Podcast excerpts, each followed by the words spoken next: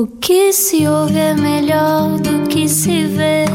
Desliga a TV, era o que faltava. A vida acontece quando anoitecer, era o que faltava. Juntos eu e você. E vocês nem sabem o quanto isto era o que nos faltava. e há quanto tempo andamos a falar sobre isto.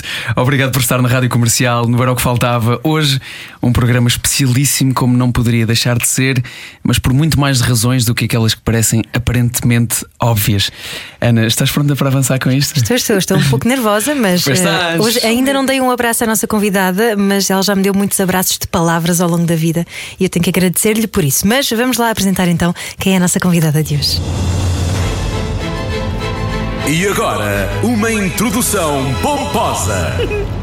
Saiu de casa dos pais com 15 dias e não, não é um engano. Autora de obras premiadas e incontornáveis da literatura infantil, como Rosa, Minha Irmã Rosa ou Chocolate à Chuva, dentre eh, e de outras oito dezenas de clássicos, eh, entre eles poesia e literatura para adultos, diz que a gargalhada foi a defesa para uma infância complicada. E ainda hoje, a gargalhada é um cartão de visita de Alice Vieira, para sempre jornalista e muito cuidadosa com as palavras. Como diz um poema seu, são um perigo as palavras. Quando as soltamos, já não há regresso possível. O amor pelas palavras, os amores proibidos, o amor de avós e netos, até dos netos emprestados, como Nelson Mateus, com quem escreveu o livro Diário de uma Avó e de um Neto, confinados em casa, que já vem na segunda edição a aproximar gerações. Neste Dia dos Namorados cabem todos os amores com Alice Vieira. Bem-vinda, Alice. Bem-vindo, Alice, bem-vindo, Nelson. Muito obrigada, Muito boa noite. aqui. Boa noite. E olha que eu vim de propósito para estar aqui, porque eu vivo na Ericeira. Já sabemos Muito e muito agradecemos. Num dia que, como, disse no início deste programa, que é especial por várias razões aparentemente eh, autoexplicativas, mas há muito mais razões eh, para hoje ser um, um dia feliz, Alice, em particular para ah, si. Eu, eu acho graça porque ah, nenhum dos meus dois maridos ah, gostava destas coisas de São Valentim, as coisas americanas e não sei o quê, pronto. Mas neste dia, tanto com um como com outro, nós íamos sempre jantar fora, com velas, e as pessoas diziam: Pois, não gostam, não gostam, mas depois fazem a mesma coisa. Porque, porque eles não sabiam o que é que nós estávamos a festejar. É que neste dia eu fui operada a um cancro. E o médico disse-me que, na melhor das hipóteses, eu teria para aí dois, três anos de vida. Isto com que idade? Nota-se, não é? 40 e poucos. Já lá vão. E a 33, querido. 33 anos. Foi aí nessa altura que ele disse: Ah, é? Vão ser os três melhores anos da minha vida. Se deixei de dar notícias, despedi-me e fui viajar. Mas depois, olha, começou 3, 4, 5. Eu disse: "Ei, Se calhar é melhor eu voltar a trabalhar. Cinco anos depois percebeu Assim que o diagnóstico estava errado. E então já lá vão 33 anos. De maneira foi que é em isso 88? que nós festejamos. Foi em 98, 1900 exatamente. 88. Pronto por aí. 88 é a minha idade. Olha, estás a ver? Já eu devia estar morta. Mas essa, essa fome de viver e de lhe dizerem atenção que há uma coisa iminente muito perigosa e de repente dar uma gargalhada e dizer, "Olha, vou, mas é viajar então. É isso, porque eu às vezes ainda há pouco estava a falar com o Nelson sobre isso. Se eu fosse do estilo daquelas pessoas que se vão abaixo, não é? E que, ai, coitadinhas de mim, ai, que eu vou morrer, ai, eu nunca pensei que ia morrer, ai, é, vou, mas é viajar. Olha, sabem onde é que eu fui? Nessa altura, um dos sítios onde eu andei, ah, estava em Berlim na altura da queda do muro. Ei. Mas lá se não foi uma coisa extraordinária. Não, mas também estava sempre. A Alice parece que escolhe a dedo as datas, É, porque por- já, já no maio de 68 Maio de estava em 68. Paris, não era? Paris, estava. Isso eu vivia lá e apanhei o Maio de 68. Com a sua prima Maria Mário- Lamas, uma feminista exatamente. importantíssima. Vivi com ela há muito tempo e eu digo sempre que aquilo foi a minha verdadeira universidade, porque ela conhecia aquela gente toda, estrangeiros e tudo. Eu conheci o Pablo Neruda, eu conheci o Jorge Amado, eu conheci sei lá quem. E, e, e, e, e, portanto, para mim aquilo foi mesmo a minha universidade. Mas eu tive assim, em sítios estranhos, aí na altura da, do maio de 68, eh, estive em Macau na altura da, da passagem da, da China para da Portugal, De para, Portugal a para a China, China. eh, estive em Timor na altura da independência, é, esses sítios assim bons. Eu Mas é, é a história que a chama, sente um chamamento nessa altura e. Vou-me de embora, repente- até quer dizer, então, é assim. ai, ai, está a acontecer isso aí, então eu vou. E sempre buscou essa uh, vontade de acompanhar. Ah, sim, eu acho que ahm, há bocado disse uma coisa muito certa, que é eu sou jornalista, e isso eu sou sempre. Uh, com respeito aos livros, se os meus patrões da lei me dissessem já escreveste mais de 80, podes parar, parava logo. que era logo. Agora, jornais, não. Mesmo eu ainda hoje escrevo para seis jornais e duas revistas. Portanto, o jornalismo uh, está em mim. Portanto, onde quer que se passe qualquer coisa assim de estranho, epá, deixa-me lá ir que eu vou lá. E ainda se surpreende com a humanidade. Ah, surpreende-me sempre. Isso, é, isso é verdade com as coisas. Às vezes surpreende-me para mal. É verdade. com a história deste terrorista agora, meu Deus do céu, ainda nem fechei a boca de espanto. Mas quer dizer, uh, mas na maior parte dos casos surpreende-me bem. E eu aqui há dias estava a falar com um amigo meu, que também tinha estado em Timor, e então ele dizia-me assim: Já viste quantos prémios nobres a gente conhece? Porque para além do Saramago, era, era o Ramos Horta, era o Ximenes Belo, era assim, pá, estás a ver? Quantos a gente não conheceu? E eu, eu não. Eu custa muito à parada, percebes? E. Nota-se. E, e, quando. oh, Luís, eu estou a olhar para si e só penso numa coisa e de como é, como é ingrato isto, isto às vezes enraizar-se um bocadinho nas nossas nas nossas vidas, um, por culpa de coisas que ouvimos e que, vamos, que se vão alimentando e que passam de geração em geração, que é esta ideia de que um, quando nós formos mais velhos que vamos ser muito diferentes. Exatamente. Ou que vamos ter uma energia muito diferente. Eu estou a olhar para si. Não, e... eu também sou, tenho uma energia muito diferente, muito mais quando era nova. ah, tem mais energia hoje aos olha, 78. Olha, que há tempos eu ia andar e a minha neta vinha atrás de mim. E a minha neta dizia-me assim: Oh, avó, não faças depressa, julgas que eu tenho a tua idade. E pronto. e pronto, é assim, olha. Estava a falar de Pablo Neruda, Ximenes Bel, Xanana Guzmão e além disso, aqui há uns tempos ouvia num podcast delicioso chamado O Poema Ensina a Cair, que é belíssimo. E, e onde mas levou... te um bocadinho à adolescência, não foi? Sim, levou 10 poetas, não escolheu os poemas, mas escolheu pelos poetas. E depois a descrição desses poetas, que os conhece a todos, não é? Os maiores Exatamente. poetas portugueses. Não, isso é daquelas coisas é maravilhoso. Não pago, não é? mas, mas aquela ideia que nós tínhamos, por exemplo, Eugénia de Andrade, a sua descrição foi. e eu pensei, é, o meu, é um dos meus preferidos. Conte lá, eu Alice Vieira. Digo, eu nem digo muito isso, mas. Uh, Eugénia de Andrade, que era um grande poeta. Era Ótimo, poeta, é? verdade. Mas depois era muito vaidoso. Toma, o que é isto? Ah, isto é um bilhete que eu usei. E dava-me o bilhete porque ele tinha usado aquele bilhete num transporte. Pronto, mas eu digo sempre uma coisa é uma coisa, outra coisa é outra coisa, não é? E realmente ele era um grande poeta, mas depois era muito vaidoso, ele era o maior, não havia melhor que ele. E como é que não se cede à vaidade, sendo a Alice Vieira a Alice Vieira? Oh, querida, porque há tanta gente melhor que nós. Já tanta... Basta a gente abrir um jornal. e por acaso agora leio poucos jornais, mas pronto. Mas. Prefere não. Está entretido a escrever para eles? Não, querido, tenho na net, portanto. Ah, sim. No sentido de jornais, no sentido é de papel. papel. Eu papel. nunca pensei claro. na minha vida, quando saí do Diário Notícias, que nunca ia voltar a comprar um jornal todos os dias. Mas agora leio. Ah, leio tal e qual. É verdade, esse leio. Mas. Mas. Opa, mas a gente vê, e pelo que ouve tudo. Está bem, nós fazemos o que podemos, fazemos o melhor que podemos, é isso que eu digo. Eu faço o melhor que posso. Agora deve haver gente muito melhor que eu, então não. Oh, oh Nelson, esta, esta ideia de que existe também de que não conheces os teus ídolos, um, na verdade também Ai, saiu é completamente verdade. furada. Não, mas eu não, suspeito não. do lado do Nelson não tenha não, é sido verdade, porque clássico. Há, há pessoas que mais vale não conhecer que ah, aquilo que é só na televisão ou aquilo que nós vemos nas revistas mas, e nas mídias não corresponde à realidade. Depois Alice Vieira. A caso da Alice Vieira é completamente o oposto. É assim, eu já não tenho a voz de sangue há mais do que 30 anos e a Alice diz com muita graça, e é verdade que não tem idade para ser minha avó, mas nós no fundo acabamos por nos esquecer, tratamos por avó e neto e eu vou buscar ao colo da Alice aquilo que muitos netos devem ir buscar ao colo dos avós e dou à Alice, sem falsas modéstias, tem que ser ela a dizer, mas é verdade, aquilo que muitos netos devem dar aos avós, que é ouvir-nos um ao outro e aprendermos muito um uhum. com o outro. Isto que a Alice há bocado estava a dizer que com a neta uh, diz que já não tem a idade dela para acompanhar. É verdade, porque nós muitas vezes saímos da casa da Alice que vive aqui no Saldanha e vamos a pé às, às estreias do Politeama. E a Alice vai-me contando a história de Lisboa por este caminho onde é o Hotel Sheraton, hoje era o Hotel, o hotel Avis. Avis, onde, onde a Alice foi pedir um autógrafo à Maria Callas, onde hoje não se sabe o que é que é, onde era monumental. A Alice foi às estreias do, de, tanta, de tantas peças que passou por lá, das meninas que brincavam aqui no Palácio Souto Maior, onde era o Diário de Notícias, onde a Alice trabalhou tantas vezes e onde saiu para ir fazer eh, chamadas às cabines telefónicas, que os mais novos não sabem o que é que é uma cabine telefónica, e vai por aí fora, onde era o Condes, onde era o Cinema Eden.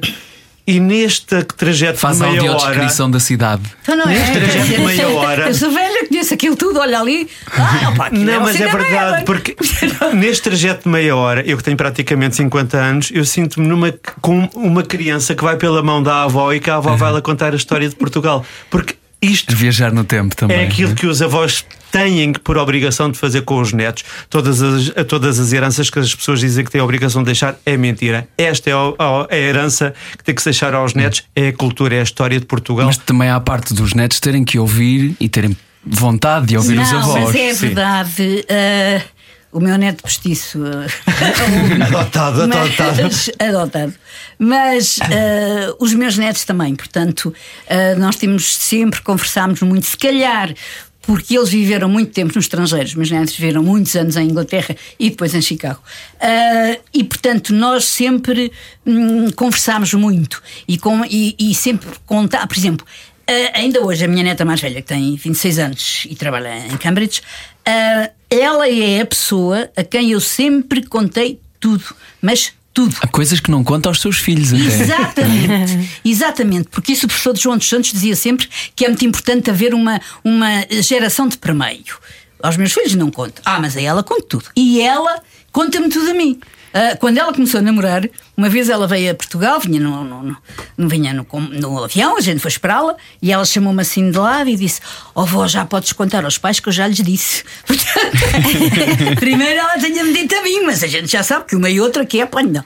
Mas foi a Alice que, que fomentou também que esse tipo de relação existisse, porque sempre sonhou com isso. Eu acho que sim, quer dizer, está bem, os meus filhos também ajudaram, o meu filho e minha nora, mas hum, acho que é importante termos uma relação muito perto com os nossos netos e não é para lhe dizer eh, como a espinha, essas porcarias todas. Isso não, porque quando eles viviam em Inglaterra, eles viviam perto de uma, uma grande livraria ah, que, que tinha assim à entrada um canto de cartaz que dizia as três regras de ouro de uma grande avó. Então era ah, dá-lhes amor, dá-lhes doces e manda-os para casa. e eu fiz sempre isso. Pois, Diz que não é um depositário de, de netos, não é? Não, quer dizer, E que não eu é estou... uma avó a dias. É, agora, dias, qu- exato. a- Quando eles eram miúdos, não é? E eu estava cá e podia estar com eles, então com certeza. Porque também, repara, quando eu estava com os meus netos, agora já são adultos todos, mas quando eles eram pequenos e quando eu estava com eles, eu estava com eles. Não estava a fazer mais nada. E portanto a gente divertia-se imenso, inventava imensas coisas, ia para a rua. Eu tenho de estar com eles mesmo. Fazíamos, por exemplo, fazíamos uma, uma praia no meu sexto andar, a gente tirava a mesa e punha uma, uma, bacia, uma, uma bacia de plástico que eu tinha comprado aos chineses e eles iam lá para dentro e depois iam cá para fora e diziam: Ah, está muito calor, agora vou apanhar sol. Pronto. Essas palarmices todas. A gente faz, não posso estar com eles se tenho coisas para fazer. E depois, ah, está calado que agora tenho que ir fazer isto. E que deve ser muito comum, porque a sua agenda é ocupadíssima, Ah, além de eles agora já são escolas. adultos, felizmente. Teve, teve tempo de Ah, e quando podia, como elas viviam fora e as- os horários eram diferentes e as férias, eh, levava sempre a minha neta mais velha, sobretudo quando ia às escolas, e ela ia comigo. E então era muito engraçado, porque ela era inglesa, não é?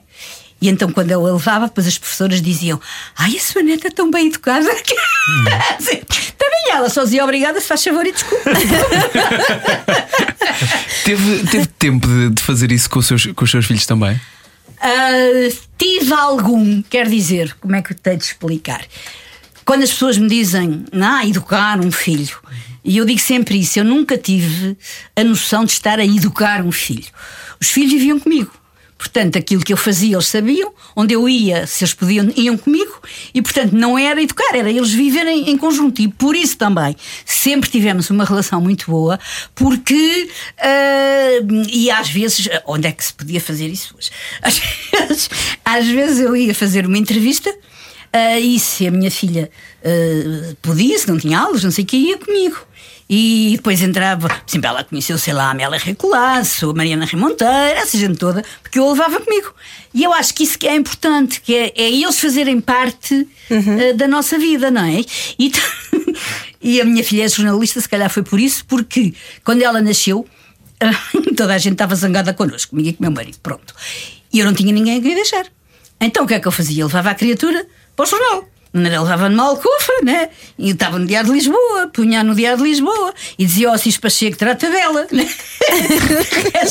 o padrinho dela era o chefe da tipografia, foi o chefe da tipografia no Diário de Lisboa. Pronto, eu às vezes chegava, que é dela? Eu nem havia porque ela estava com uma data de papelada em cima. Portanto... nunca lhe aconteceu mal nenhum. Eu não ia deixar de trabalhar por ter os filhos. E portanto eu comigo. E, e acho que isso que é importante, fazê-los não fazer vidas diferentes. Que esta é a vida para os meninos e esta é a nossa. Não, eles, eles, eles sabem o que a gente faz, anda connosco, pronto, é isso. Aliás, o Rosa, minha irmã Rosa, foi um pedido expresso dos filhos. Exatamente, porque eles diziam. Quer dizer, eram um bocado exagerados, mas diziam que não tinham nada para ler. Já tinham lido isto e mais aquilo. E eu disse: Ah, não tem, então, espera lá. E quando, como eu estava de férias e eles também, portanto, juntávamos assim uma mesa, íamos escrevendo. E então, aquilo, para quem nos conhece, é a nossa vida tal qual. Quer dizer, aquelas tias, aquelas primas, tudo. Quer dizer, uh, de resto, eles ainda hoje acham que o nome deles também devia ter vindo na capa. Eu também acho que sim. Se fosse hoje, eu tinha posto. uh, e, e, foi realmente. Uh, eles levaram o livro depois para a escola para lerem lá e gostaram todos muito, não sei o quê. E, e pronto, e eu nem. Eu não tinha esquecido o livro. Até que um dia uh, ligaram-me a dizer que eu tive um prémio. Tiveste, tiveste um prémio? Um prémio. então tinha sido meu marido que tinha enviado aquilo para um prémio. Uh, Sem o seu conhecimento, não é? Ah, não sei então, e então aquilo tinha ganho o prémio, e vocês já sabem quando um livro ganha um prémio, pronto, toda a gente fala, toda a gente não sei o quê, e a partir daí escrevi os outros. Mas realmente, e voltando a essa história do jornalismo, uh, eu já tinha pai, uns cinco livros publicados. E lembro-me de dizer: já tenho cinco livros, já chega, a minha vida não é isto, eu sou jornalista, deixa-me cá estar no meu trabalhinho. Mas pronto, olha, fui fazendo, fui escrevendo. Que maravilha. E ainda por cima, sempre muito ligada à infância, à literatura infantil-juvenil. Pois comecei por aí, sabes o que é? Quando a gente começa por um sítio, apanha logo o rótulo, não é? Mas uh, eu acho que os meus livros podem ser livros, podem ser lidos por uh, qualquer idade, por, por qualquer pessoa e por qualquer pessoa. Uhum. Uh, de resto, eu quando entrego um livro na editora e eles perguntam-me isto é para jovens, crianças, adultos. E eu digo sempre: olha, leiam e vejam lá vocês. Mas curiosamente também sempre teve uh, vedada desse universo uh, de infância até ir para o liceu, porque a Alice foi educada em casa. Eu, porque é assim, as minhas velhas tias que me criavam tinham muito medo da tuberculose. E então diziam naquela altura toda a gente morria de tuberculose. Uh, e portanto, a minha mãe também tinha estado tuberculose, embora não vivesse com ela, mas tinha estado tuberculose. E portanto, nada de ir à escola. E a desgraçada de mim ficou ali. Está bem, eu sabia imensas coisas, mas a que preço, não é? Bom. E depois, quando acabei a, a escola, eu disse: Eu quero ir para o liceu. E elas todas: Ah, vais, tu nunca estivesses com crianças, chegas lá, odeias aquilo, vais logo para casa. Eu até inventava aulas que não tinha para estar mais horas no liceu. E uma das coisas de que me orgulho muito é que a sala onde eu estudei lá no liceu, no Filipe de Lencastre, tem hoje o meu nome. Pronto. Isso é, isso é muito bom. Claro, de outra maneira não poderia não, ser. Mas também. vocês não imaginam, na vez que convidaram-me para lá ir, como eu fiquei estranha. A estranheza que foi para mim ver rapazes naquele liceu, porque quer dizer, no meu tempo era só um liceu de meninas, uhum. os rapazes tinham outros, né?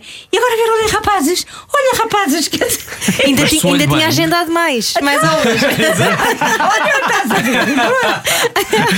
olha, e se calhar é sobre isso que falamos na segunda parte também, sobre amor, até porque hoje é o dia dele e há vários tipos de maneiras de o manifestar. Uh, falamos sobre amor porque tem uh, histórias de relacionamentos muito bonitos para contar. Falamos de amor à poesia, amor à escrita, amor de avós e netos que hoje temos também aqui, uns eh, ainda que em forma de emprestado é o certo. Adotado. Adotado. Adotado. Adotado. É, adotado. adotado é que é o certo. Tem mais dois assim postiços. Anda a adotar assim, netos. Tenho dois só. À balda. Eu uma vez ia num caminho e encontrei uma miúda que me diz assim: Olá, avó.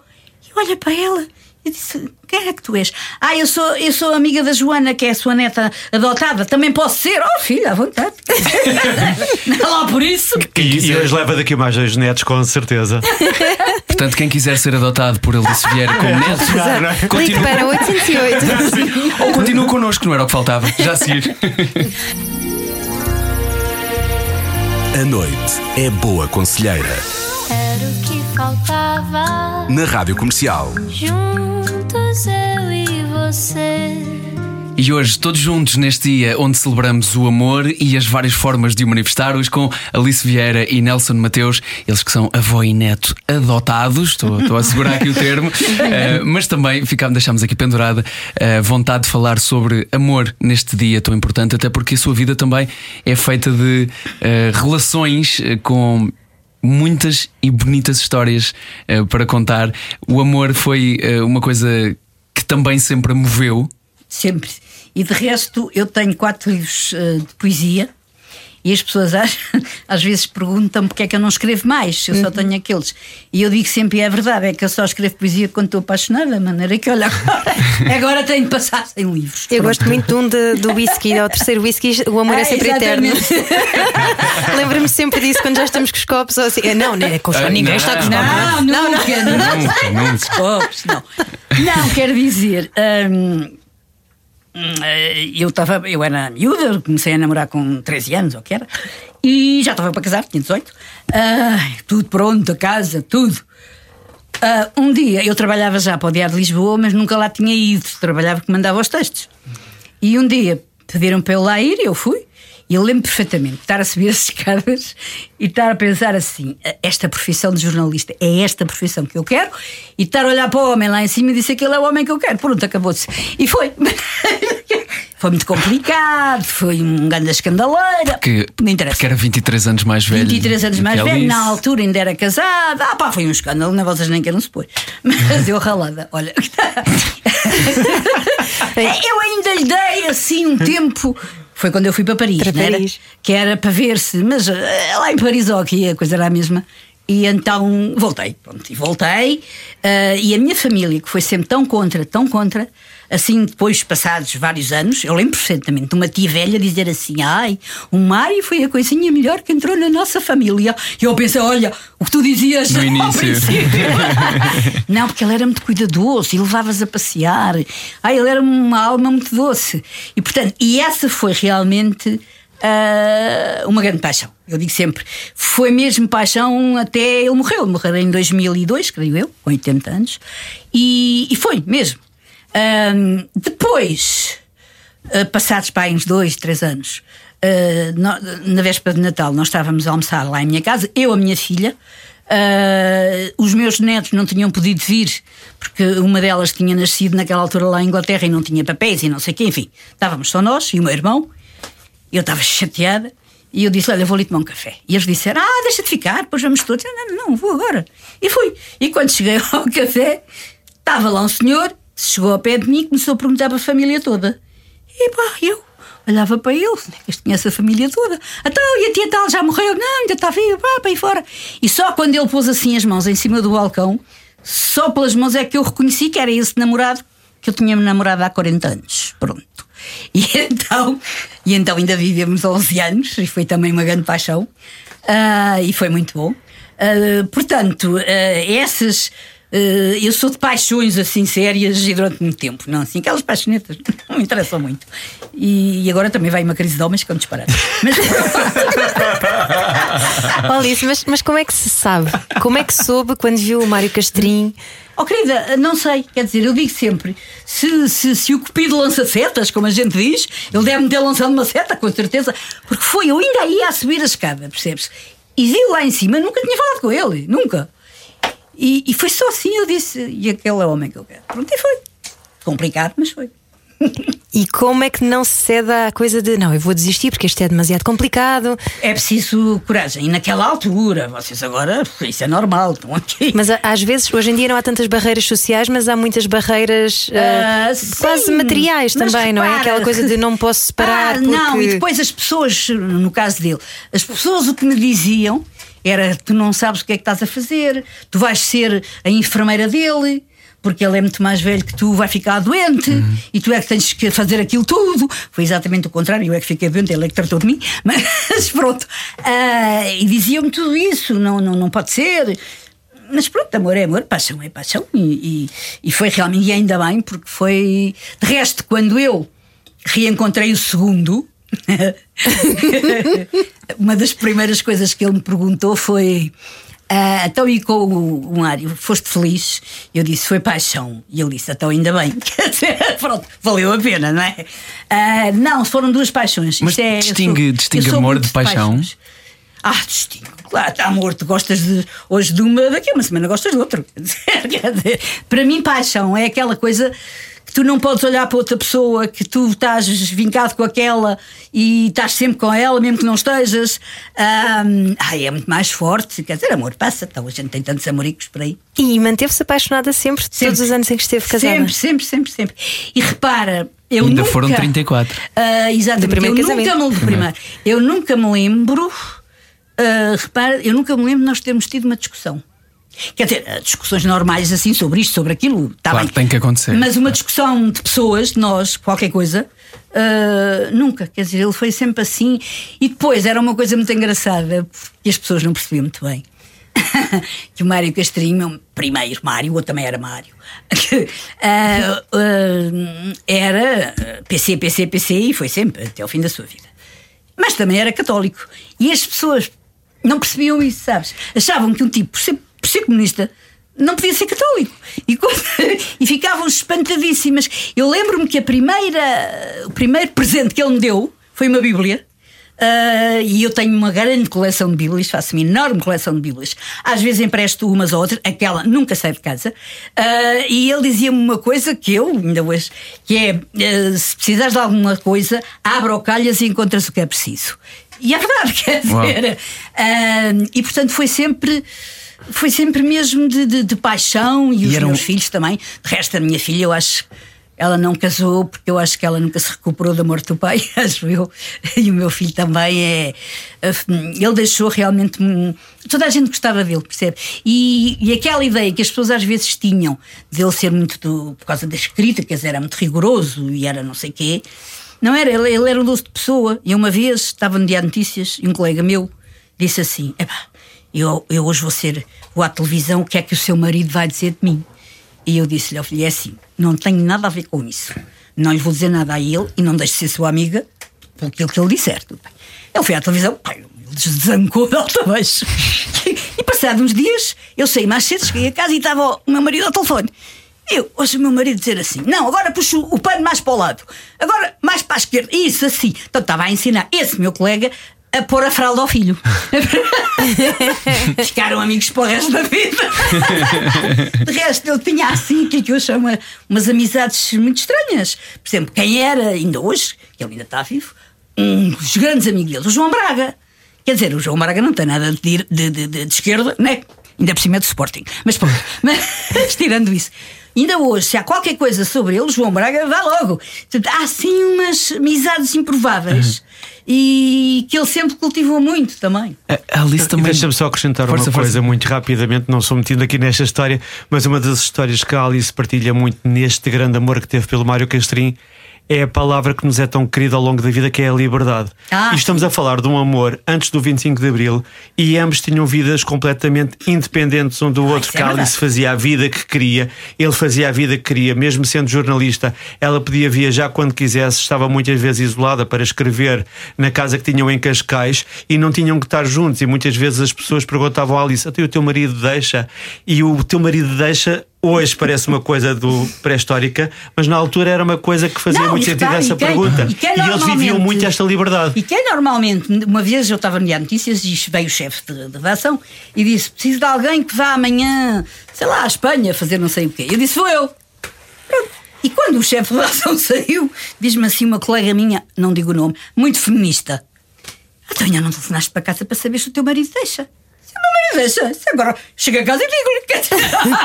Mas era, com ele era a mesma coisa. Não, e mesmo aquela história que tem de Cascais, quando o Mário ia visitá-la, que perguntavam quem tinha- é que era o homem que vem cá visitá-la. Não, eu tinha, era um senhor que me ia lá visitar de vez em Exatamente. quando. eu tinha um senhor que me ia lá visitar de vez em quando. Calhava a ser seu Ah, marido. Exatamente. Porque, Por acaso. opa, porque a gente, tanto eu como ele, tínhamos a liberdade, e se calhar por isso é que nos demos sempre tão bem e o nosso casamento durou tantos anos. Eh, De fazer aquilo que queríamos, aquilo que. Uhum. Pronto. E depois anunciávamos ao outro: olha, hoje eu vou aqui, amanhã vou acolá, pronto, acabou-se. Isso é- exige um respeito uma, e uma compreensão. Isso é, é, isso é verdade. Isso. E com o segundo também foi a mesma coisa. A gente tinha que fazer aquilo, olha, amanhã vou a não sei aonde. Duca, adeus, beijinhos.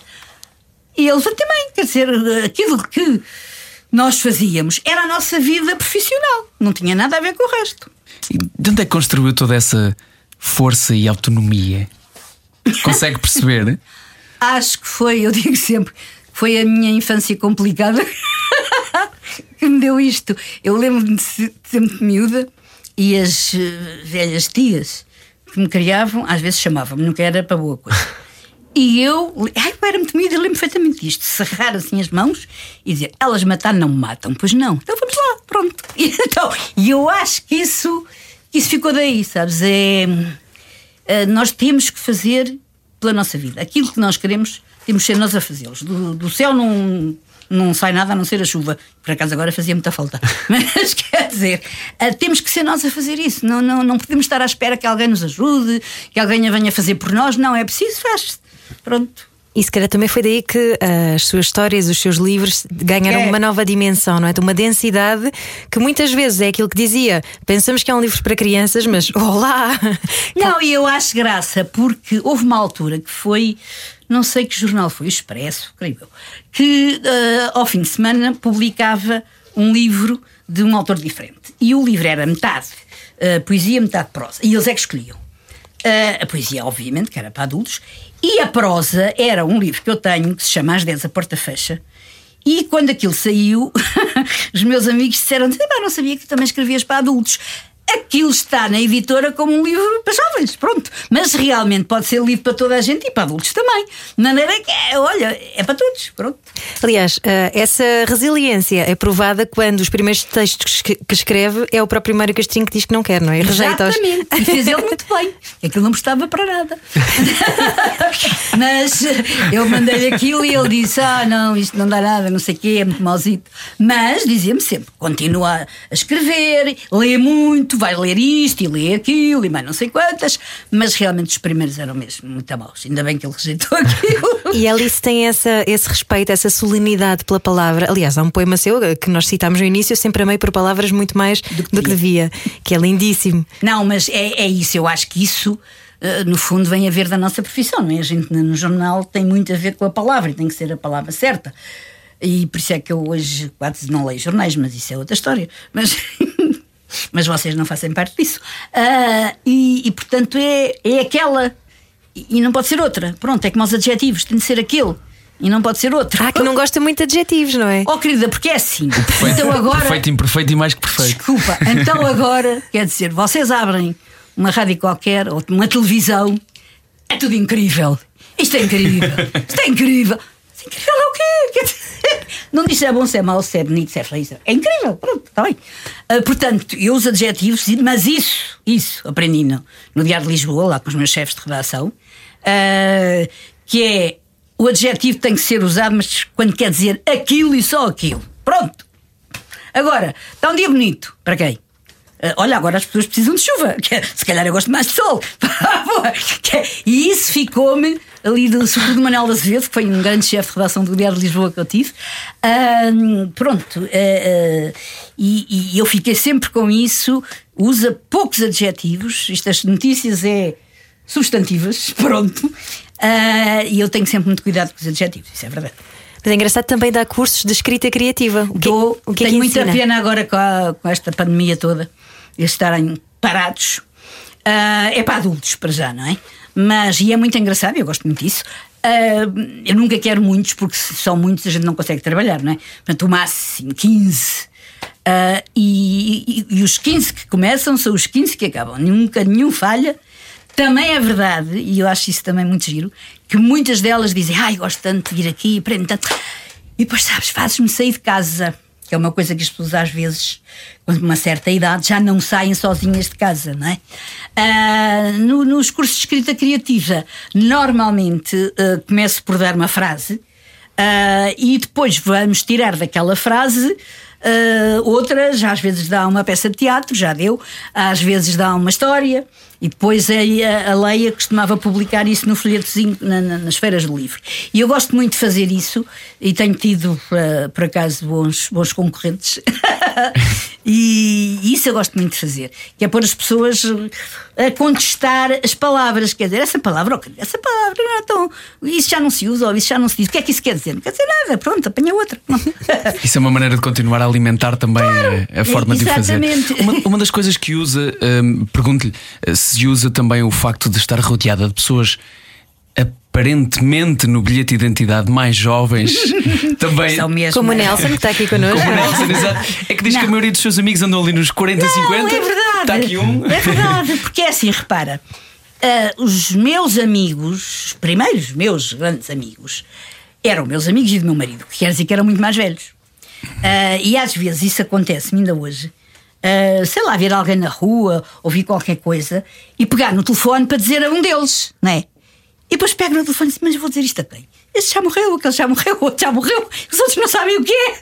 Pronto, portanto, esses. Agora, como eu vou muito às escolas e como eu sempre fui muito amiga, digamos, dos amigos dos meus filhos, eu, uma amiga, uma colega do, do meu filho, uma vez foi lá aos anos dele, ficou lá três dias, teve que ir o pai buscá-la por um braço que ela não queria sair lá de casa. E ficamos a dar muito, percebes?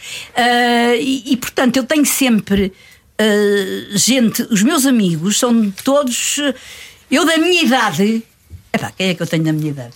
Pouca gente. Havia uma Não, senhora até- que uma vez recusou eh, dizer-se que era da mesma idade. Não, isso foi a, Helena Helena. Sacadura Cabral. Que é da sua idade. Não, mas isso. É um quando eu entrei, quando eu entrei, ela estava a falar, depois entrei eu, e, e eu disse assim. ah, e ela para mim. Não, eu para ela. Então, não és da minha idade? Não, eu também não sou da tua idade. quer dizer, também somos mais novas, quer dizer, a idade no fundo. Mas deve ser essa a amiga mais velha que eu tenho.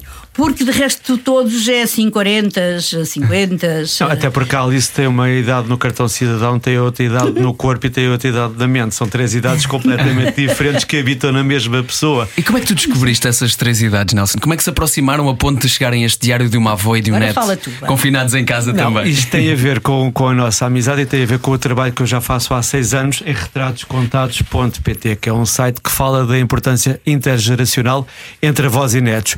E a Alice foi uma das pessoas que deu testemunho para esse, para esse site, para este meu projeto. Foi tu Foi convidado, então. anitos. Já foi há seis anos e eu costumo dizer que foi, não foi amor à primeira vista, mas foi amor à primeira conversa. Porque realmente eu estava a entrevistar uma avó que era tudo menos o tipo de avó convencional que nós conhecemos, que não é uma avó a dias, que é uma avó que é muito mais jovem do que muitas avós de 40 ou 50 anos que eu conheço, mas que no entanto é uma avó com mais do que 70 anos, mas que tem uma juventude inquestionável. E, e apaixonei-me por esta mulher, o que também não é, não, não, não é difícil. Não é difícil. Não é difícil, até porque ela tem sempre imensa história para contar. E a Alice, quando me conheceu, ficou também apaixonada pelo meu projeto, porque diz que existe imensa gente que tem projetos para jovens, mas há, muita, há muito pouca gente a olhar para os projetos para mais velhos, dedicados aos mais E velhos. que juntem mais velhos com uma E que jovens. juntem os mais velhos com os jovens. Eu ainda há bem pouco tempo estava a ouvir a excelente entrevista que a Teresa Guilherme vos deu, vos deu e quem que falava que os mais novos, os mais velhos aprendem muito com os mais novos, mas os mais novos também têm para aprender com os mais velhos. E é isto que nós temos feito os dois. Eu tenho aprendido imenso com a Alice, sem dúvida, muito mais do que aquilo que a Alice tem aprendido comigo. Mas se hoje existe um livro e se hoje a Alice consegue falar para o mundo inteiro em videochamada, fui eu que lhe ensinei. Exato. E, e isso eu acho. Foi uma coisa tão natural que no primeiro confinamento eu passei pela casa da Alice, como na altura tinha que se fazer com luvas e, e sem sapatos e não sei o que, com álcool gel, que ela precisava de uma ajuda no computador. Eu disse: Ó vó, já viu esta câmara que. Ela é viciada no Facebook, já viu esta câmara que existe aqui? Foste tu que puseste assim? Não, isso sempre esteve cá. Carregue lá. E ela carregou e fez uma videochamada para um amigo que nós temos em comum. E depois repetiu duas ou três vezes. E eu, quando saí da casa da Alice, saí com aquele espírito de conseguir fazer qualquer coisa. À noite ela liga-me e diz: Já falei com a minha neta que vive em Inglaterra, já falei com o meu neto que vive na América. E no sábado a seguir eu estou a ver a RTP e via Skype, aparece a Alice Vieira a dar uma entrevista para a RTP. Eu pensei: isto é o que os netos eu têm que fazer fazer. tudo, É o que os netos têm que fazer com os avós. E efetivamente temos aprendido muito um com o outro. E quando chega ao segundo confinamento, nós que gostamos de mal surgem os primeiros raios de sol, estarmos na rua, damos connosco novamente 24 horas sobre 24 horas em casa. A Alice liga-me desesperada e diz-me: dá-me coisas para fazer. Digo, dou-lhe coisas para fazer, mas já escreve para seis ou sete jornais, o que é que quer fazer mais? Aquele projeto que já me desafiaste várias vezes para fazermos coisas entre avós e netos, vamos começar agora. E foi aí que nasceu o Diário de uma Avó e um Neto, em casa confinados, que no fundo não é um livro de literatura, não é o melhor livro que as pessoas já leram até hoje, com certeza. Mas, Mas é muito bem escrito, ó camaradas. Pronto, Peraí. não, não é isso está em causa, claro. É uma Mas troca de cartas entre os dois, não é? um livro que é uma troca de cartas, que não são cartas, são e-mails entre os dois, Uhum. em que diariamente mandávamos um, e-mails um ao outro e que fazemos uma viagem às memórias de Portugal. E efetivamente, se o livro vai a passos largos da terceira edição em tão pouco tempo, é porque todas, todas as pessoas se revêem no livro. O livro como alguém ao início dizia que se calhar era um livro com cheiro a naftalina. Não cheira a naftalina. É um livro que leva as pessoas a uma viagem às memórias de Portugal. Nós vivemos muito com um pé no passado, com os dois pés no presente e os olhos postos no futuro, e é isto que nós levamos as pessoas a fazer. E nós, quando nós começámos a publicar aquilo no nosso Facebook, era muito engraçado porque aquilo teve uma aceitação, porque as pessoas respondiam: Ah, eu lembro muito disso, ai, agora falo daquilo, ai, não se esqueça de falar disto. E aquilo teve tanta leitura que a minha editora ligou-me logo e disse: Quando isto estiver pronto, a gente publica. Claro. E pronto. E a E importância é- da memória, não é? Do elogio É, à- é, é, à é. sabedoria. As pessoas se lembravam-se de coisas. Sim. Eu normalmente falava de coisas mais antigas, das mais velhas, e ele de coisas mais novas, de maneira pronto, e as pessoas reviam-se muito naquilo. Sim, porque o que nós no, no fundo fazemos é uma comparação entre o passado, o presente e perspectivamos o futuro através de coisas completamente comuns. Falamos de uma RTP que, que era a preto e branco e hoje a televisão é a cores, existem 200 e tal canais.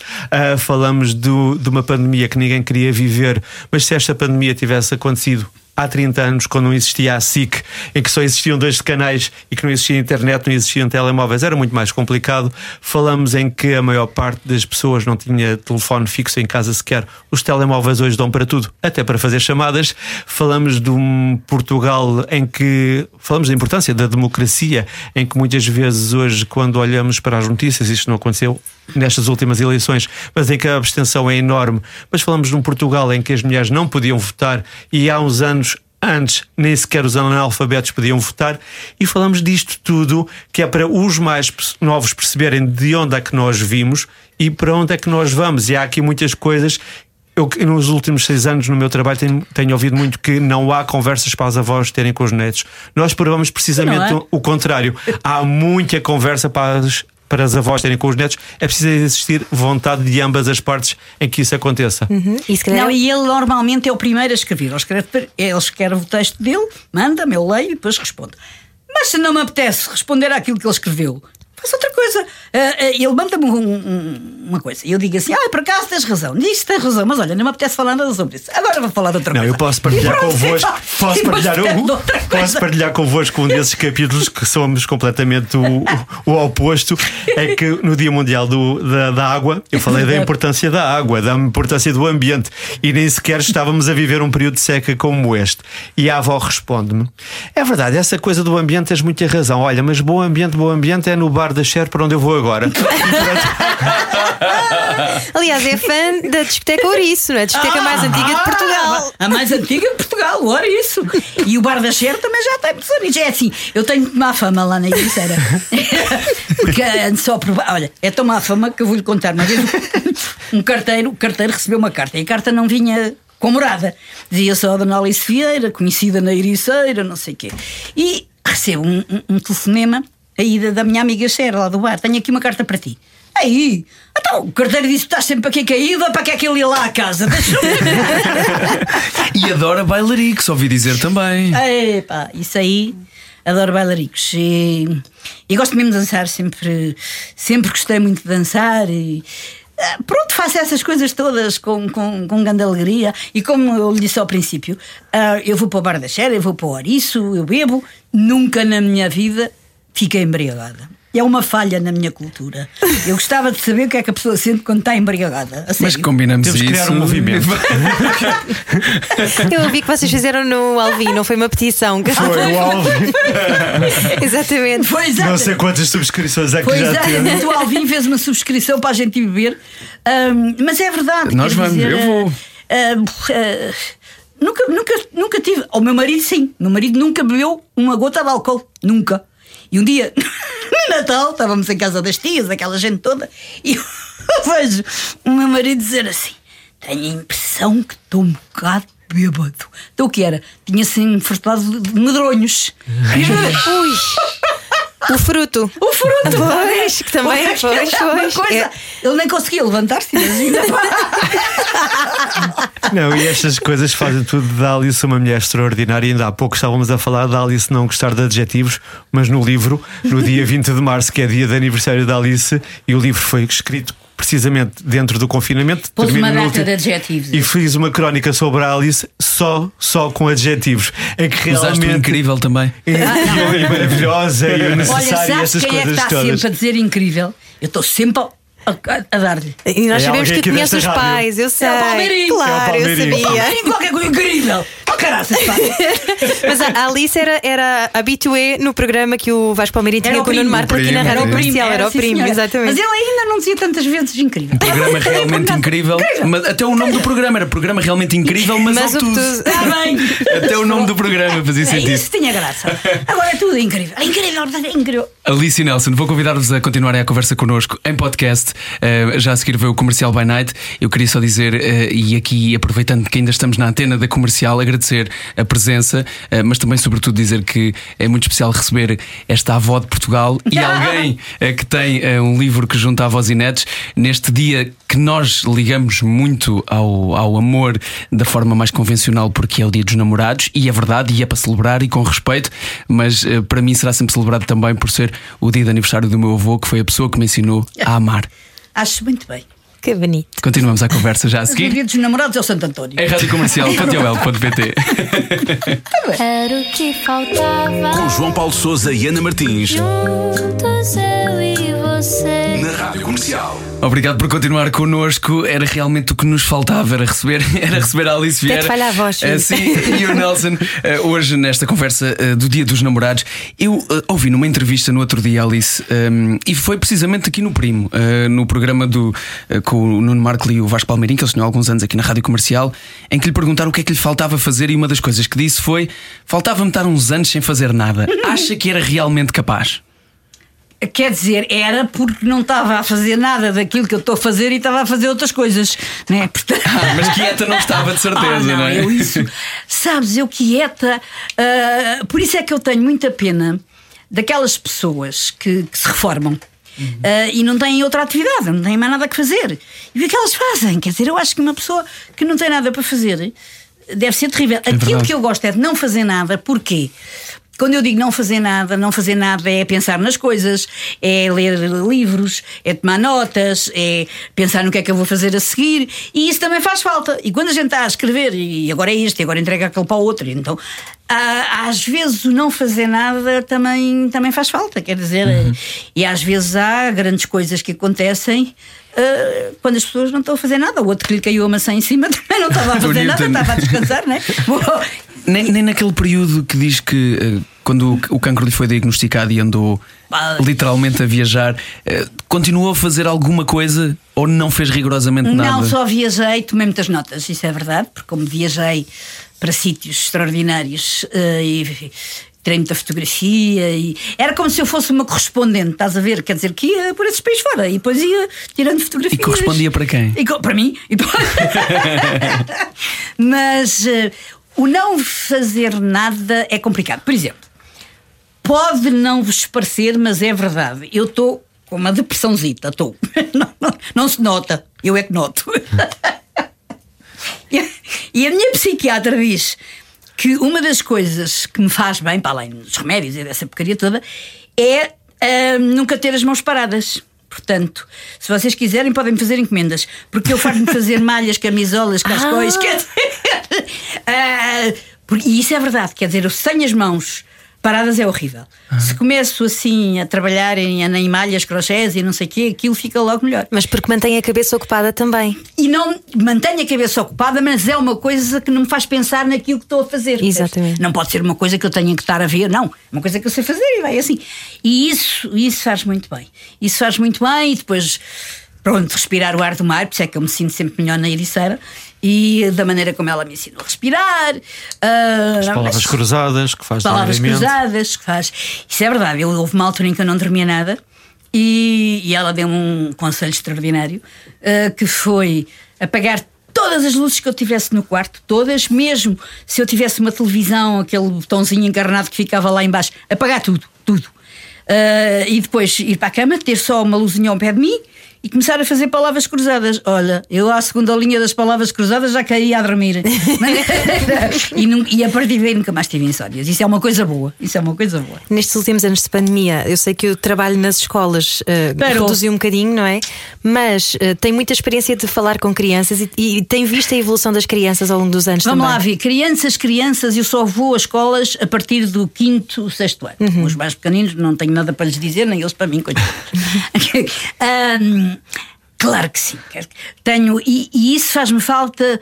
ah, por muitas razões. Para já, pelo convívio com os miúdos. Às vezes, agora faço por Zoom, mas não é a mesma coisa. Quer dizer, a gente fala, não os vemos, não, não estamos ali, não é? Não sente esta energia? Nada.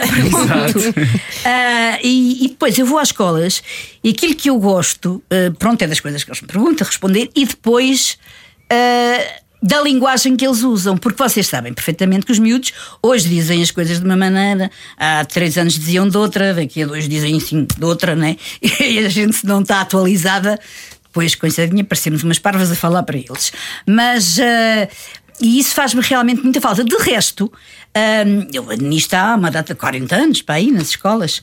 A pri- Eu lembro que a primeira vez que eu fui a uma escola, a professora não era em Lisboa, era em Alcobaça. E a professora ainda não tinha chegado, eu estava ali à, à porta à espera dela e apareceu um miúdo a correr e olhou para mim e disse: Tu é és a Alice Vieira? Eu disse: Sou. A escritora? Sim. Ah, no meu livro os escritores estão todos mortos. O que era verdade naquela altura. Havia muito pouco autor vivo que estivesse nas seletas que eles liam, não é? Ah, e depois eu fico com normalmente um contacto com eles e que continua. Porque eles pedem um autógrafo, eu dou, eles depois mandam-me um postal, eu agradeço e escrevo-lhe um postal, e eles a mim e eu a eles. E hoje eu já tenho, sei lá, mães de família, ah, polícias, quer dizer, Já se tornaram adultos. médicos, que são- exatamente, e com quem eu me dou muito ainda. Continuam Ah, a trocar sim, cartas sim, e- sim, sim, porque ainda. Ai, nem faz ideia as cartas que eu escrevo. Eu digo sempre, eu por mim os, os correios nunca vou à falência. e, e continuo sempre, e eles a mim. De resto, houve uma, uma vez ah, que fez anos. Ah, porque eu também sei os anos de toda a gente, né? E então eu mandei-lhes parabéns por mail. Tinha muita coisa para fazer. Olha, parabéns, beijinhos, ok. E ela responde-me: Obrigada, mas estou à espera do postal. Pronto, está bem.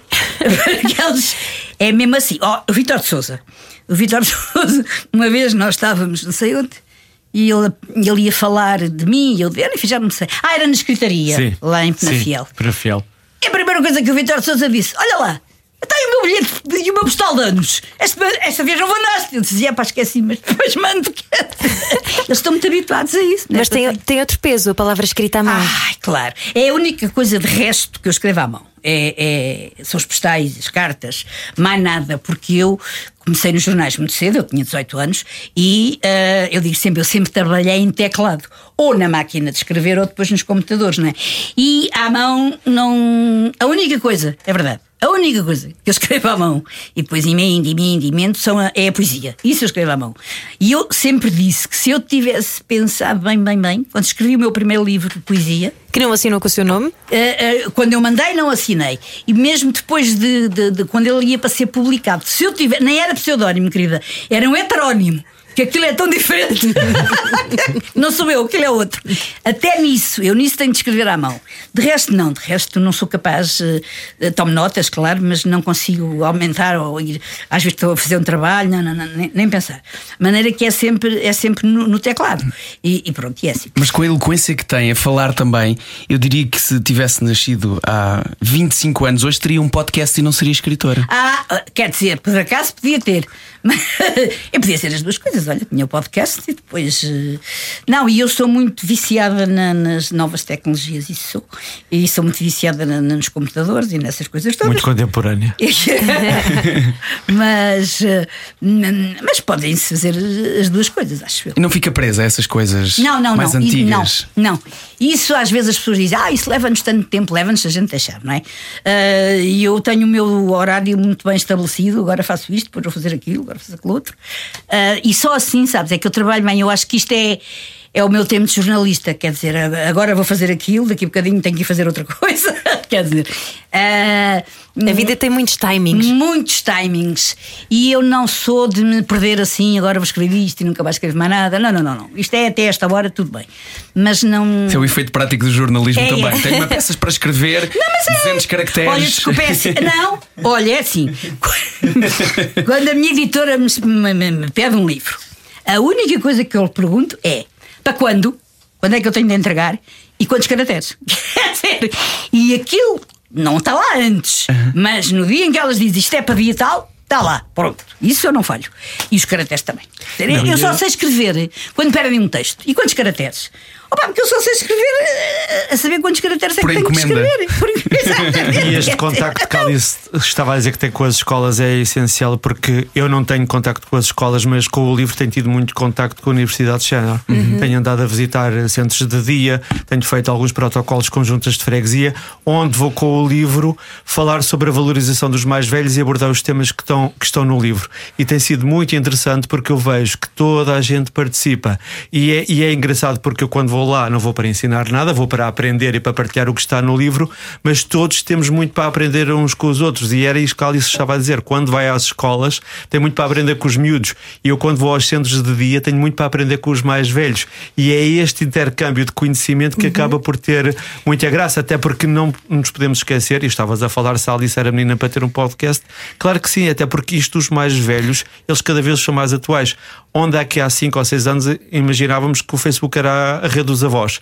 E hoje quem está no Facebook são os mais velhos, os mais novos já não vão para o Ah, Facebook. não, já tem Portanto, coisas. os mais velhos eh, estão muito presentes nas redes sociais, estão muito presentes no WhatsApp. Talvez não tanto no TikTok, mas são, são sempre avós que se Mas estão a há visitar. fenómenos desses. Há Mas- fenómenos desses. Ah, ah. E era uma super trend pormos Alice Vieira Alice no Vieira no TikTok. TikTok. Vamos pensar nisso, não é? E-? E, se fosse no TikTok e bêbada, melhor ainda. Isso, Isso. isso, é que é, isso. isso é que é o meu objetivo nos próximos tempos. Ficar bêbada, não, filha. Oh, Alice, mas eh, ainda a propósito das crianças, disse há tempos que as crianças não mudaram e que os medos continuam a ser os mesmos. Ah, pronto, as crianças não mudaram. O que muda, eu costumo sempre dizer, o que muda são os adereços, quer dizer, aquilo que elas vão fazendo e não sei o quê. Mas é, os medos são os mesmos, isso, isso é verdade. E é tão verdade isso ah, que, por exemplo, ah, há um livro que é dos meus livros preferidos sempre, que é a Clarissa do Érico Veríssimo. Ah, eu acho aquele que é um livro extraordinário quase não conta história nenhuma, mas é, um- é uma coisa de sensações não é? e de medos. Ah, e dei aquilo tudo, todo, ah, o livro, dei a todas as minhas netas, à minha filha, claro, mas depois todas as minhas netas em, em pequenas. E todas elas gostaram muito e diziam: A Clarissa sou eu. E quando eu dizia: Olha, filha, isto foi escrito em 1939. E ninguém acreditava. Mas é verdade, eh, porque elas são as mesmas. Quer dizer, aquilo que uma pessoa sente eh, quando, há 30, 20, 40, 50 anos é o mesmo que se sente hoje. As coisas mais básicas. O que muda são as coisas cá por fora. Pronto, aquilo que a gente faz, vê e acontece. Mas é, mas é muito isso. isso é, é muito isso. Agora, há uma coisa muito complicada com os miúdos hoje, eh, e já há uns anos, que é. Não é o facto de eles não lerem, porque às vezes até leem mais do que as pessoas dizem. É o facto deles não conversarem. Eles não conversam, eles não têm palavras. E depois há imensas palavras ah, do nosso dia a dia que eles não sabem, porque não, não falam. Eu no outro dia fui a uma escola que pá, aquilo era barulheira da tal tabaco. Eu disse: pá, para lá com essa algazarra. Com quê? Eu tive, eu tive de estar a explicar o que era algazarra. Disse, Olha, isso que vocês estão a fazer. Porque, ah, o vocabulário deles vai ficando muito, muito reduzido, não é? É- é- Eles raramente falam, dizem uma coisa ou outra. E, e depois, isso é que é mau. Até há uma Esses- banda chamada Companhia Algazarra. já agora. Algazarra, sim senhor. São Não, ótimos. e, Mas e há pouco medos. estávamos a falar sobre isso e nem, nem, nem de propósito ser dia dos namorados. Antigamente as pessoas andavam de metro e de outros transportes públicos e olhavam-se nos olhos e saíam na estação a seguir, iam beber um café e grandes casamentos se fizeram assim. Hoje as pessoas andam num metro, olhar para o telemóvel, para uma rede Tinder com fotografias que nem sequer sabem se é a pessoa verdadeira que está ali e apaixonam-se por pessoas que sequer nem existem. Enquanto aquele olhar, como existia antigamente, aquele troca de olhar, aquele o convidar para um café, cada vez existe menos. E isto não existe aqui um saudosismo da nossa parte pelos tempos antigos, Não, mas realmente opa. preocupamos aqui um bocado com a forma Não, mas- como as mas- coisas mas acontecem repara, hoje em dia. Mas, mas por outro lado há outra coisa, que é assim, a minha neta mais nova tem 15 anos, 16. E, e o meu filho tem uma casa lá na Ericeira. E um dia ela disse: Olha, avô, o pai veio-me cá trazer, estou aqui. ah, se quiseres, ah." eu digo assim: Mas estás aí com quem? Estou aqui com três amigos. Onde é que no meu tempo uma, uma criatura com 14 ou 15 anos ficava sozinha numa casa com três rapazes? Desculpa! Eu isso acho ótimo. Pronto, quer dizer, mas em tempos aqui isto era impossível, não é? Oh, Mas isto, isto causa uma ansiedade e, e há cada vez mais estudo sobre isso. E, e bom, tenho, tenho lido muito sobre isso. E, há um- e a história do, do FOMO que isso queria, do Fear of Missing Out, esta ideia Ai, de só tenho, tenho, tenho agora a oportunidade de estar com esta pessoa, mas não É. vou perder tempo com isto porque há mais 40 disponíveis agora Sim. aqui ao lado. Isso é terrível. Isso é terrível. É uma ansiedade de viver que não faz com que não se viva. Exatamente, porque é tanta coisa. E a gente depois começa a pensar: ah, como é que eu vou fazer isto? Como é que eu vou falar? Valorizamos mais o que podemos perder do que estamos a Exatamente, do que aquilo que estamos a viver. Eu isso, Até porque nós vimos. mas da- eu isso realmente não. Eu valorizo muito as pessoas que estão. Eu venho ao pé de daquela mim. época em que os nossos pais tinham alguma dificuldade em comprar-nos coisas, coisas, estou a dizer calças e Uhum. sapatos e tudo isso. E vem da época em que as- havia bainhas nas calças, em que ficávamos com as marcas Nós e que as calças iam, Ah, iam sim, nós crescíamos, não é? E, e- e hoje em dia não isso não acontece, mas aqui o que acontece é a quantidade com que se compram as coisas, a, a- a- forma, a forma fútil com que se consome, ou com que se olha para o amor, com que se olha para a comida, com que se olha para tudo e mais alguma coisa, e acaba, acabamos por não valorizar É nada. tudo volátil. E acaba por ser muito mais rápido, acaba por ser preocupar-nos mais com aquilo que a vizinha da frente tem do que aquilo que propriamente que são as nossas conquistas. Mas, E- mas curiosamente, tudo isso escondido por detrás de um grande medo que talvez seja É esse isso. medo comum, que é o medo de não sermos amados. não é? Exatamente, Sim, sim, exatamente. sim, Essa sim, pessoa tem sim. muito esse, esse, esse receio. Uhum. E, e- quer dizer, eu acho que se uma pessoa quer ser amada e, e gostada, tem que ser ela também a amar e a gostar. Quer dizer, não não pode estar à espera que os outros gostem, não é? Era isso que eu lhe ia perguntar, Exatamente. Alice, Então. porque essa frescura de espírito, ligada sempre aos afetos, faz-me pensar que ah, a sua frescura de espírito vem de nunca ter cedido ao desamor. Ah, não, nunca. Isso nunca. Ah, E eu acho que nunca estive sozinha. E eu preciso muito de amigos, isso é verdade. Mesmo lá a minha psiquiatra me diz isso. E por isso é que eu gosto mais de estar na Ericeira, porque lá na Ericeira eu tenho muitos amigos. Eu chego à praia e. Sim, porque eu ainda vou para a praia a esta altura.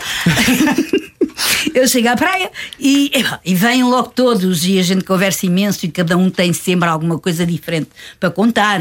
Uma pinta, a, a outra faz não sei. Quer dizer, é, é muito.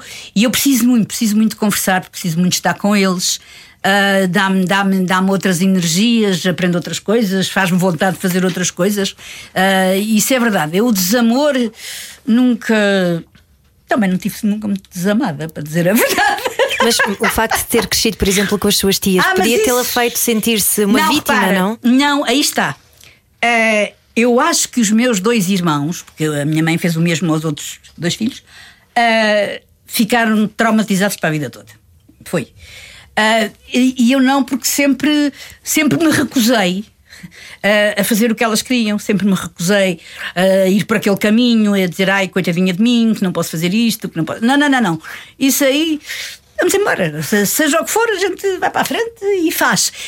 E o meu irmão, sobretudo a seguir a mim, até que já, já morreu, que era um grande pintor e tudo, ah, tinha um feitiço desgraçado e eu acho que foi isso. Ah, de resto, ele, quando às vezes me via, a mim e a minha filha, às vezes dizia-me assim: pá, vamos eu te dizer, já não vemos há tanto tempo. E a gente chegava à porta.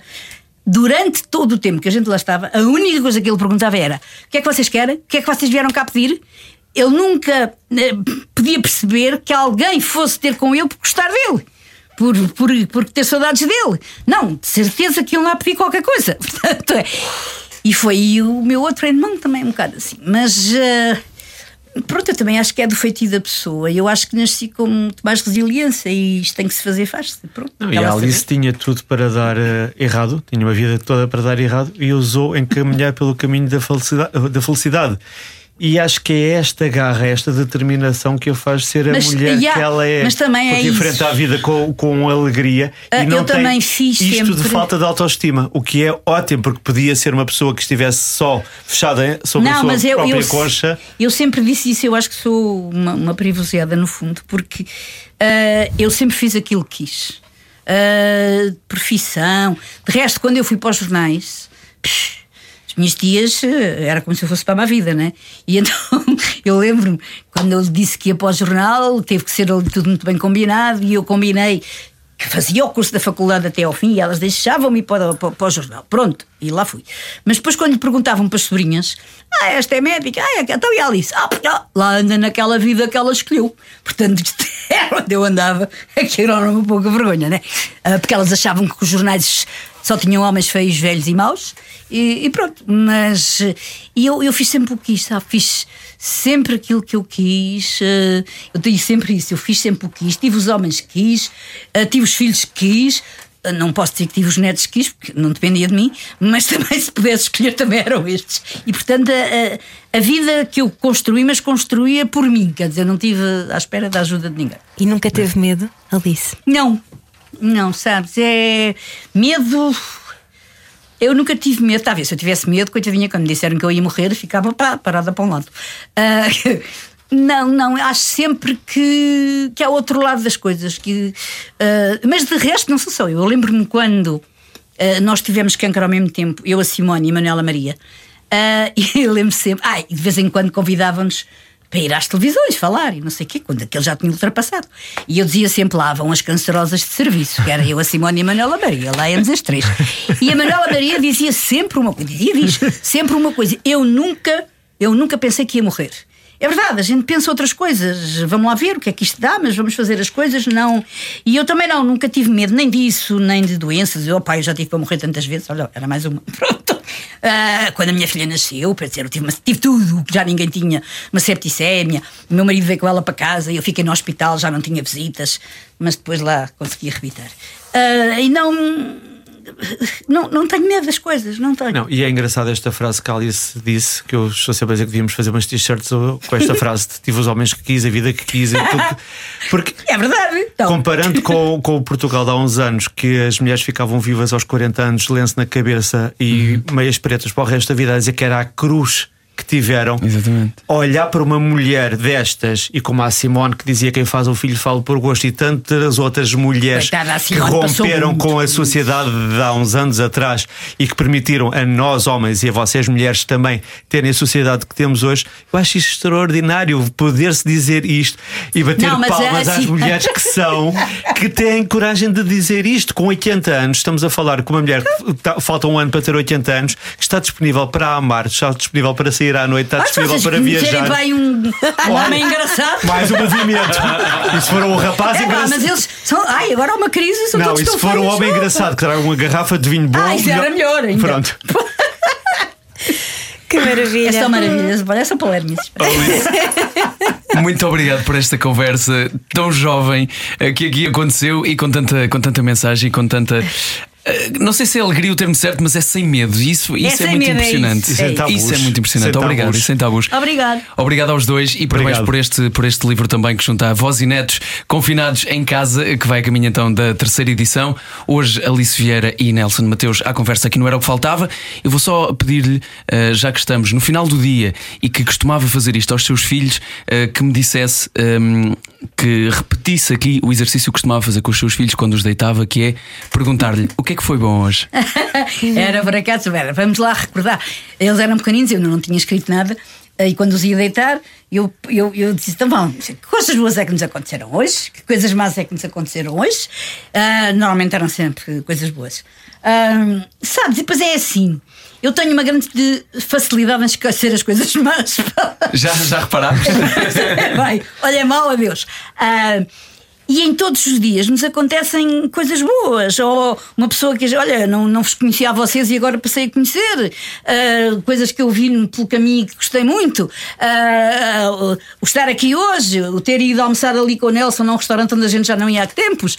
Que, todas. Eu não sou de ai, as grandes coisas que nos acontecem. Eu sou mais das pequenas coisas que nos acontecem todos os dias, não é? E todos os dias nós vamos tendo razões, se a gente pensar bem, de coisas de que gostamos. E se não gostamos, olha, passou. Uh, e de ver o que é que foi. Com os meus filhos eu fazia isso também fazia outro. Nós morávamos diante do hospital, que era, era levá-los até à janela do hospital e dizer: Olha, vamos lá imaginar o que é que está a acontecer ali. Que eram os doentes todos, né? E, e a gente via-os. Eles eram muito piores que eu, matavam todos. Eu ainda dizia, aquela senhora só não salva nada, mãe. Aquela senhora vai morrer, vai cair para as escadas abaixo. Podemos rir de tudo.